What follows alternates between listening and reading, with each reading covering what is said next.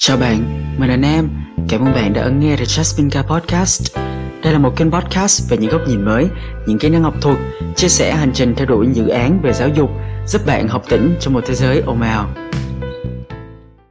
Chào tất cả các bạn, trong podcast của ngày hôm nay chúng ta sẽ cùng nhau nghe lại bài viết Speak Up so one breaks down, một bài viết chống bạo lực của mình được ra vào ngày 28 tháng 6, tức là cách đây gần một tháng.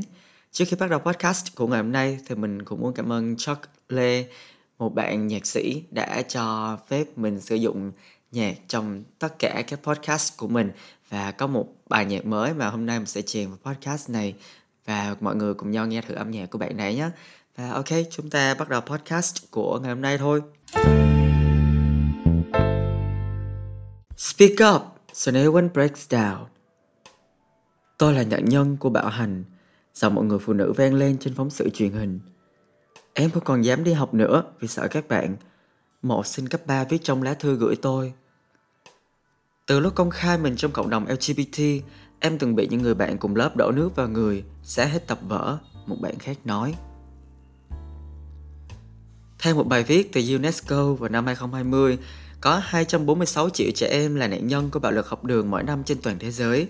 Trong số đó, đặc biệt là các bạn nữ và những bạn có xu hướng tính dục khác biệt cũng trong nghiên cứu từ Williams Institute tại UCLA School of Law, những cá nhân thuộc cộng đồng LGBT dễ trở thành nạn nhân của bạo hành gấp 4 lần so với những người khác.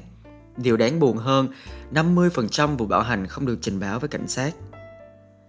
Bạo hành, bạo lực không chỉ đến từ những tổn thương vật lý mà còn dẫn đến hậu quả nặng nề hơn về tinh thần sau này. Có một số nạn nhân của bạo hành tâm lý từng nói với tôi rằng cho đến tận 5 năm, 10 năm sau vụ bạo hành từ bé đấy, họ vẫn không thể nào quên được từng câu, từng chữ, từng cú tác mà người khác đã dành cho họ. Thời cấp 3, khi bị bắt nạt về tâm lý, tôi đã suy sụp nhiều lần khi chỉ mới 15, 16 tuổi. Tôi đã lớp học tiếng Anh, chống bình yên của tâm hồn mà tôi có lúc bấy giờ và hỏi cô giáo của mình. Will they stop talking about me if I die? Có phải nếu em chết đi, họ sẽ không nói về em nữa không? Mặc dù bây giờ tôi đã trưởng thành nhiều hơn, bên trong tôi vẫn không bao giờ quên được những gì tôi đã phải trải qua trong suốt thời gian cấp 3 của mình. Tôi quyết định thực hiện bộ ảnh này để gợi nhắc trước tiên là bản thân luôn tỉnh táo để nhìn nhận những khó khăn của quá khứ, để lên tiếng về những bạn từng như tôi ngày trước đã không dám nói lên vấn đề của mình, để biết rằng ở đâu đó ngoài kia bạn vẫn luôn mạnh mẽ như thế Tôi đồng thời cũng thu thập những câu chuyện về bạo hành, bạo lực được gửi về các bạn đọc của tôi thông qua Instagram và tôi cũng muốn dành một lời cảm ơn chân thành đến các bạn vì đã dũng cảm nói lên câu chuyện của mình và cho phép tôi sử dụng những câu chuyện đấy để đưa lên tiếng nói của bản thân. Tôi đã khóc rất nhiều khi viết bài viết này, nhìn lại những bức ảnh của mình, ơn trời vì chúng được tạo nên hoàn toàn do make up. Cảm ơn người bạn thân dừa của tôi đã giúp tôi hoàn thành bộ ảnh này.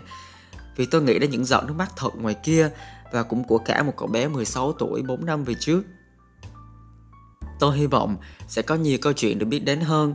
Như hoa sen, chúng ta sẽ cùng nhau vươn ra khỏi buồn để đón lại ánh sáng, học tỉnh trong một thế giới ồn ào từ Jasmine Guy, 28 tháng 6 năm 2022.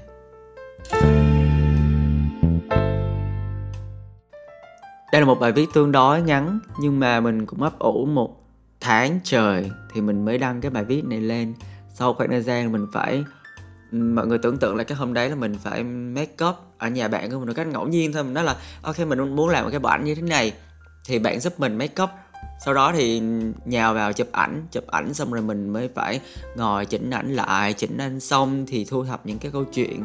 Và khi mình nhìn vào những cái bức ảnh này, sau sau này khi mình nhìn lại thì nó vẫn có những cái cảm xúc rất là lớn. Mặc dù là mình không có bị đánh thật trong những bức ảnh này, mà nó chỉ là đánh mô phỏng, đánh make up thôi, trang điểm thôi. Nhưng mà nhìn vào tự nhiên cái mình cảm thấy cái cái nỗi đau thật sự. Bản thân mình mình cũng cảm thấy rất là may mắn vì mình không có bị bạo hành theo kiểu về những cái tổn thương vật lý, tức là mình không có bị đánh đập ở ngoài đời bởi những người mà họ bắt nạt mình.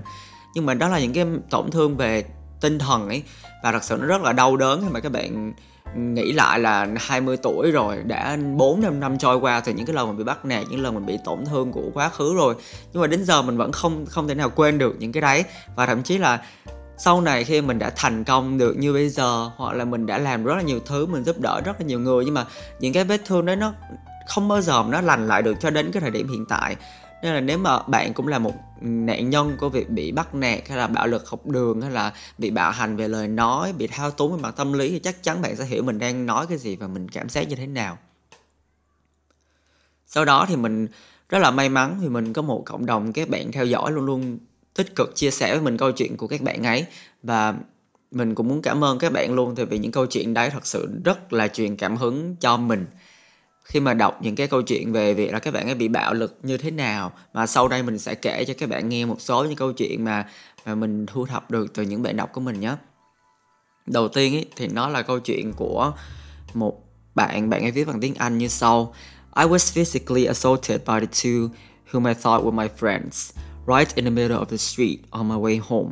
The reason was because I did not defend one of the two when he got caught playing games by the teacher.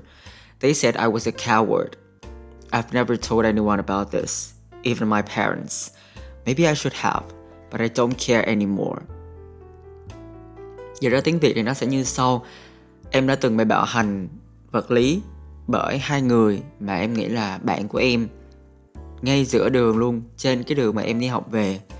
Lý do là bởi vì em đã không bảo vệ một trong hai bạn đấy khi mà một bạn đó bị giáo viên bắt khi mà đang chơi game Họ bảo em là một đứa nhát gan, Một người hèn. Em chưa từng kể với ai về câu chuyện này cả, Thậm chí kể cả bố mẹ em. Có thể là em nên kể, Nhưng mà bây giờ em không còn quan tâm nữa. Cái câu rất là Điểm mạnh, Cần nhấn Trong câu chuyện này Là cái câu They said I was a coward. Họ nói tôi là một thằng hèn khi mà các bạn bị bắt nạt ấy thì nó không chỉ đơn giản là ok nói một cái câu chửi gì đấy cho nó hạ cơn giận của mình và và thôi. Mà đôi lúc ấy một một những câu mà chúng ta nói ra khi mà chúng ta muốn bắt nạt người khác ấy, nó có thể đi theo người đó cả đời và nó luôn luôn có một cái tiếng vọng trong trong đầu của nạn nhân khi bị bắt nạt ấy là nó sẽ luôn luôn có một cái câu they said I was a coward they said I was a coward. Họ nói tôi là một thằng hèn họ nói tôi là một thằng hèn ví dụ như vậy thì nó sẽ luôn luôn ám ảnh nạn nhân của cái vụ bắt nạt tâm lý đó bằng cách này cách khác. Thậm chí nhá, mình gặp một số trường hợp mà cái người họ bạo hành ấy cái người mà họ bắt nạt người khác về tâm lý sau này hỏi lại thì họ họ bảo là họ không nhớ họ không biết. Tức là họ nói ra những cái câu đó rất là vô thức rất là thiếu cái nhận thức về cái câu mà họ đang nói ra. Nhưng mà chính cái câu thiếu nhận thức đấy, nó lại bén rễ nhận thức trong trong tâm trí của một người khác, trong tâm trí của cái người mà đang bị bắt nạt ấy. Đó là lý do mà bạn chỉ cần nói ra một câu gì đấy thôi là có thể họ sẽ nhớ cả đời và họ sẽ bị ảnh hưởng bởi câu nói đấy cả đời. Câu chuyện tiếp theo. Cấp 2 em bị bắt nạt vì bị cho rằng là đòi hỏi quá nhiều và chỉ nghĩ đến bản thân mình. Em bị cho là ích kỷ và bị cô lập, tấn công tinh thần liên tục và bây giờ thì những người đã đối xử với em như vậy, bao gồm cả giáo viên chủ nhiệm của em lại mời em đi họp lớp. Em không biết có nên đi hay không nữa. Vì hành động của họ lúc nào cũng như chưa từng có chuyện gì xảy ra cả. Cái câu nhấn của cái câu chuyện này là em bị cho là ích kỷ và bị cô lập, tấn công tinh thần liên tục. Bản thân mình là một người đã từng bị bắt nạt từ thời cấp 2 đến cấp 3. Nói thẳng ra là như thế luôn. Thì mình có bị cô lập hay là không? Có, mình có bị cho ích kỷ là không. Có mình bị nói là hay tỏ ra một cái thái độ rất là thượng đẳng. Mình có bị tấn công tinh thần liên tục hay là không? Có rất nhiều luôn rằng khác. Mình còn nhớ là hồi đấy mình còn bị tạo một cái group chat để mọi người nói xấu về mình cơ. Đấy. Nếu mà bạn nào đã từng bị bắt nạt từ thời cấp 2, cấp 3, trung học cơ sở, trung học phổ thông, thậm chí là tiểu học các bạn sẽ có cái sự đồng cảm với cái câu chuyện này. Khi mà các bạn nghe là cấp 2 em đã từng bị bắt nạt là trong tim các bạn đã đã nhói lên một cái điều gì đấy rồi, đúng không? Và mình cũng tương tự như thế, khi mà mình đọc được cái câu chuyện, cái chia sẻ của em ấy. Khi mà các bạn hỏi cái lời khuyên từ người lớn ấy, họ sẽ bảo là, ok, kệ đi em cái gì đâu, bị bắt nạt thôi mà cái gì mà trải qua những vết thương tinh thần đó rồi em cũng quên thôi, nên không sao cả. Nhưng mà thật sự, làm sao mà có thể quên được, đúng không? Không thể nói là bạn rất là nhỏ mọn hay là bạn thù dai bạn nhớ dai thì bạn mới nhớ những cái câu chuyện đó đến tận bây giờ ấy. Nhưng mà thật sự ấy, là nó đã tạo ra một cái lỗ hổng bên trong mình ấy bên trong cái người bị bắt nạt ấy. Thì làm sao mình có thể quên đi ngay lập tức được đúng không? Và một cái điểm rất là thú vị mình quan sát được từ những người đi bắt nạt người khác là họ thật sự họ không có bận tâm về cái việc gì cả họ chỉ biết là, ok, mình bắt nạt bạn này xong rồi, mình quên đi, mình không có cần quan tâm bất kỳ một cái gì trong cuộc sống của bạn này nữa. Và sau này mình cũng vẫn có thể rủ bạn này đi chơi như bình thường. Giống như trong câu chuyện là mời đi họp lớp nên là bạn này bạn cũng không biết đi là nên đi hay là không nên đi. Đó, chứng tỏ là những người mà họ bắt nè, họ cô lập cái bạn này, họ cũng chả bao giờ nghĩ đến việc là, ok, có thể bạn này sẽ nhớ cả đời đó, đúng không? Họ chỉ bắt nạt sau đó họ quên đi. Họ lãng quên đi và họ cũng chẳng xem trọng nó làm gì. Đó. Các bạn phải hiểu đây là cái tâm lý chung của những kẻ đi bắt nạt. Và họ sẽ không bao giờ nhớ đến cái câu chuyện đau khổ của bạn bạn đã từng chịu đựng nhiều như thế nào. Đó đó chính là cái điểm mà dễ gây tổn thương nhất cho những người mà là nạn nhân của những vụ bắt nạt. Một số những cái câu chuyện khác em phải cười nhiều để giấu đi cảm xúc thật của mình, nên cả ba mẹ cũng không biết em bị các bạn bắt nạt ở trường. Ước gì em có đủ dũng khí để nói lên, nhưng em chỉ có thể cười thôi. Là một lần nữa, câu nhấn của cái câu chuyện này là em chỉ có thể cười thôi. Một số những cái câu khác mà rất là quen thuộc khi mà các bạn bị bắt nạt ấy, mà các bạn đi tìm cái sự giúp đỡ từ những người mà họ không thật sự quan tâm ấy, hoặc là họ có quan tâm nhưng mà họ không có được cái sự quan tâm đủ để chạm đến trái tim của bạn. Họ sẽ thường nói những cái câu là, tại sao mày yếu đuối thế? Hoặc là, nếu thế thì mày xứng đáng với bắt nạt rồi. Nếu mày hành xử thế thì mày xứng đáng với bắt nạt. Nên lúc đó các bạn chỉ có thể bắp ba, bắp bún và bắt đầu nói là, em rất là muốn nói nhưng mà như này như này như này. Thì các bạn không bao giờ nói ra được câu chuyện của mình cả.